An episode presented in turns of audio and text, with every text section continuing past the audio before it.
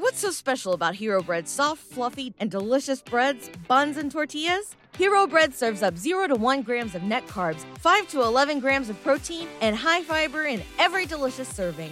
Made with natural ingredients, Hero Bread supports gut health, promotes weight management, and helps maintain blood sugar. Hero also drops other limited edition ultra low net carb goodies like rich flaky croissants and buttery brioche slider rolls. Head to hero.co to shop today.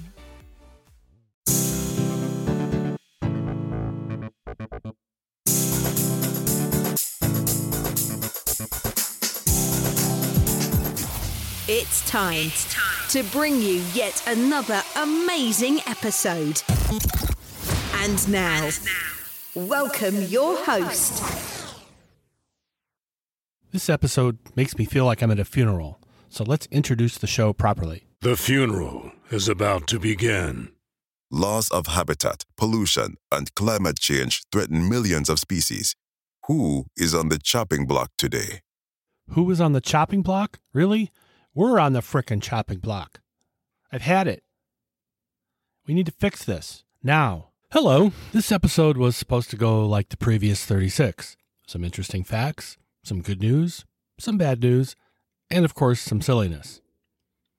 On the original schedule was a story about flooding in Lagos, a look back at 2013, birthday shout out to limnologist David Schindler, and much more. But today, as I sit down to record these stories, my heart just isn't into it. Today's August 9th. It's the day that the United Nations Intergovernmental Panel on Climate Change, better known as the IPCC, released their first major review of climate change since 2013. This is the collective work of 234 climate experts. The report paints a grim picture. The report says it's code red for humanity. It's no secret that the climate crisis has increased extreme heat waves, droughts, and flooding and a key temperature threshold is broken in just 10 years. The report says the climate has altered our world in irreversible ways. It was reversible had we listened to the experts a long time ago, but their voices were drowned out. Everybody thought it was happening somewhere else or it would happen 30, 40 years from now.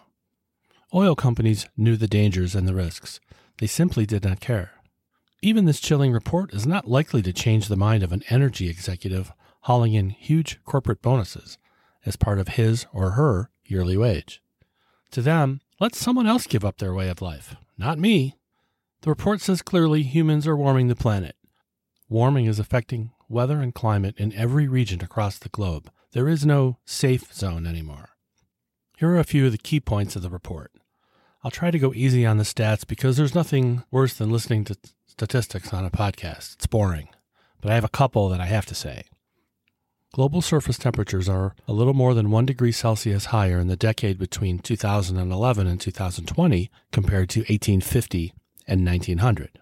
The past five years have been the hottest on record since 1850. The recent rate of sea level rise has nearly tripled compared with the time from 1901 to 1971. Human influence is very likely, 90%, the main driver of global retreat from glaciers since the 1990s and a decrease in Arctic sea ice.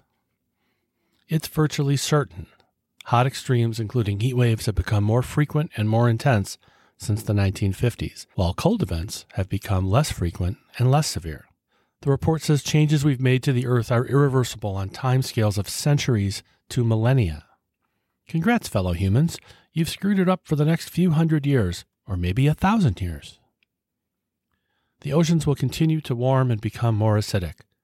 Mountain and polar glaciers will continue melting for decades or centuries. The longer we wait to take action, the worse it's going to get, and the worse it will get sooner. For many of the things I've talked about, there is no going back. When countries gathered to form the Paris Agreement, the goal was to keep global temperatures from rising beyond 1.5 degrees Celsius by the end of the century. At our current pace, we're going to reach that by 2040. Some scientists fear it could be as early as 2034. The Arctic is likely to be practically ice free in September at least one time before 2050. Extreme weather events will be unprecedented in the historical record. And to top it off, there will likely inc- be increases in fire weather in many regions. However, all is not lost. despite the grim report, scientists say that although many ne- negative impacts can't be avoided in the future, lowering global warming really minimizes the likelihood of hitting these tipping points. I hate that phrase. We don't have to be doomed. We know what's responsible for climate change and we know how to stop it. An increase in carbon dioxide and other greenhouse gases are causing rising temperatures. The burning of fossil fuels is responsible for more than half of the carbon emissions and has contributed the bulk of harmful gases over the last decade. Increased agriculture from dairy and farm industries have increased output of green gases too. You can read the whole report online, but I don't suggest you do it. If you do, you're going to want to jump off the highest bridge in your town. Instead, I'll give you a cheat sheet for the report. Here's the current state of the climate on the cheat sheet. It is unequivocal that human influence has warmed the atmosphere, ocean, and land. Widespread and rapid changes in the atmosphere, ocean, cryosphere, and biosphere have occurred. The scale of recent changes across the climate system as a whole and the present state of many aspects of the climate system are unprecedented over many centuries to many thousands of years. Human induced climate change is already affecting many weather and climate extremes in every region across the globe. Remember back in the good old days, say two years ago, when many thought global warming was a problem for everyone else but not us, that us could be almost anywhere on the planet? Well, those days are gone, obviously. Evidence of observed changes in extremes such as heat waves, heavy, precip- heavy precipitation, droughts, tropical cyclones, and in particular, their attribution to human influence has strengthened since the most recent IPCC report. Let's take a look at some of the possible climate futures. Buckle up, everybody. It's going to be a bumpy ride. Scenarios with low to very low greenhouse gas emissions. They call that in the report SSP 1 to 1.9 and SSP 1 to 2.6. SSP is short for Shared Socioeconomic Pathway, and the numbers are referring to the rise in temperature. Scenarios with those low emissions lead to years with discernible effects on greenhouse gas and aerosol. This is the most optimistic scenario, where carbon dioxide emissions are cut to net zero by 2050. Investments are made in education and healthcare goes up. Inequality falls. Extreme weather is more common, but we'll be able to dodge the worst impacts of climate change. Next, moving up the list is SSP 1 to 2.6. Global emissions are cut severely, but not quick enough, reaching net zero after 2050. Temperatures stabilize around 1.8 degrees Celsius higher by the end of the century. Remember, the goal was 1.5. Next is SSP 2 to 4.5. This is the middle of the road scenario. Things get better, but we don't reach net zero until 2100. Progress is slow, and temperatures rise by almost 3 degrees by 2100. Concentrations in air quality relative to high and very high greenhouse gas emission scenarios see SSP 3 to 7.0 or SSP 5 to 8.5. Under these contrasting scenarios, discernible differences in trends of global surface temperatures would begin to emerge from natural variability within 20 years and over long time periods for many other climate impact drivers. Countries will worry about their own food supply. Temperatures will rise by the end of the century by 3.6 degrees. And finally, worst case scenario, as if those others weren't bad enough, SSP 5 to 8.5. Carbon dioxide levels roughly double by 2050 fossil fuels still reign supreme. By 2100, temperatures rise by 4.4 degrees. Well, that sucks. I'm so angry. I don't know what to do. Ah! Screaming will not help anyone. So this time I think I'll hit the record button. Boy, that was good. Now I have to do it over again. That sucks too. Or was I? Global surface temperatures are going to continue to increase until at least the mid century under all emission scenarios that we've talked about. We, that I've talked about. Global warming of 1.5 Celsius and 2 degrees Celsius is going to be exceeded during the 21st century unless we make deep reductions in carbon dioxide and other greenhouse gas emissions in the coming decades. Many changes in the climate system become larger in direct relation to the increase in global warming. So, bigger storms, hotter temperatures, heat waves, hurricanes, cyclones, more rain, more water, more flooding, problems for agriculture, droughts, all these things. They're going to get worse as global warming and climate change have a stronger effect on us, and melting of sea ice, and snow cover, and permafrost. Continued global warming is projected to further intensify the global water cycle, including its variability, global monsoon precipitation, and the severity of wet and dry events. We just talked about that in the last episode, number episode 36. Under scenarios with increasing carbon dioxide emissions, the ocean and land carbon sinks are projected to be less effective at slowing the accumulation of carbon dioxide in the atmosphere. We keep cutting down forests. We're planting millions and millions of trees, but we can't count on just trees to absorb all the carbon dioxide. That's not going to work.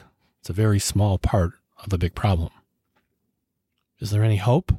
How can we limit future climate change? From a physical science perspective, limiting human induced global warming to a specific level requires limiting carbon dioxide emissions, reaching at least net zero soon, along with strong reductions in other greenhouse gas emissions like CH4, which is methane. Diving into the entire report is really depressing. I could imagine some of these scientists crying as they were hitting the send button with their report. But just as you want your doctor to give the correct diagnosis and not be a cheerleader like the former president, it'll go away like a miracle. You want your scientist to be straight up with you. Nobody can predict exactly what's going to happen in the future, but we better start dealing with it now on a global scale. All these nice stories that I tell you, they're, they're good. It's important to, to know what's going on. And every step towards renewable energy is a positive one. But we need to reduce global CO2 emissions on a huge scale, do it quickly. We have to save our grandchildren's world. It used to be try to save my children's world. I don't even have grandchildren. I'm not going to live long enough to see the fruits of our labor. Perhaps my children will see some of it. They'll probably ride in autonomous vehicles. But if I'm blessed someday to have grandchildren, I want them to know their dear old grandpa didn't sit around waiting for someone else to do anything. Didn't wait around for someone else to yell, I'm mad as hell and I'm not going to take it anymore.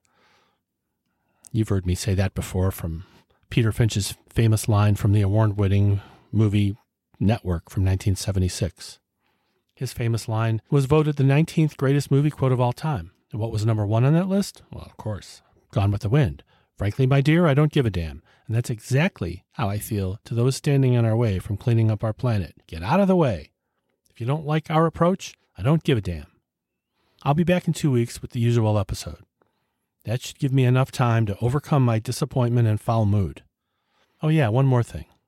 As the great Galileo once said, and yet they move. He was referring to the planets moving around the sun, despite the Church's proclamation to the contrary during his trial for heresy in 1633. Here we are almost 500 years later, and we must tell our leaders who deny climate change, and yet we warm. We haven't forgot your efforts, Galileo. In the name of science, good night, Galileo. Thank you for listening to today's episode. Bye bye.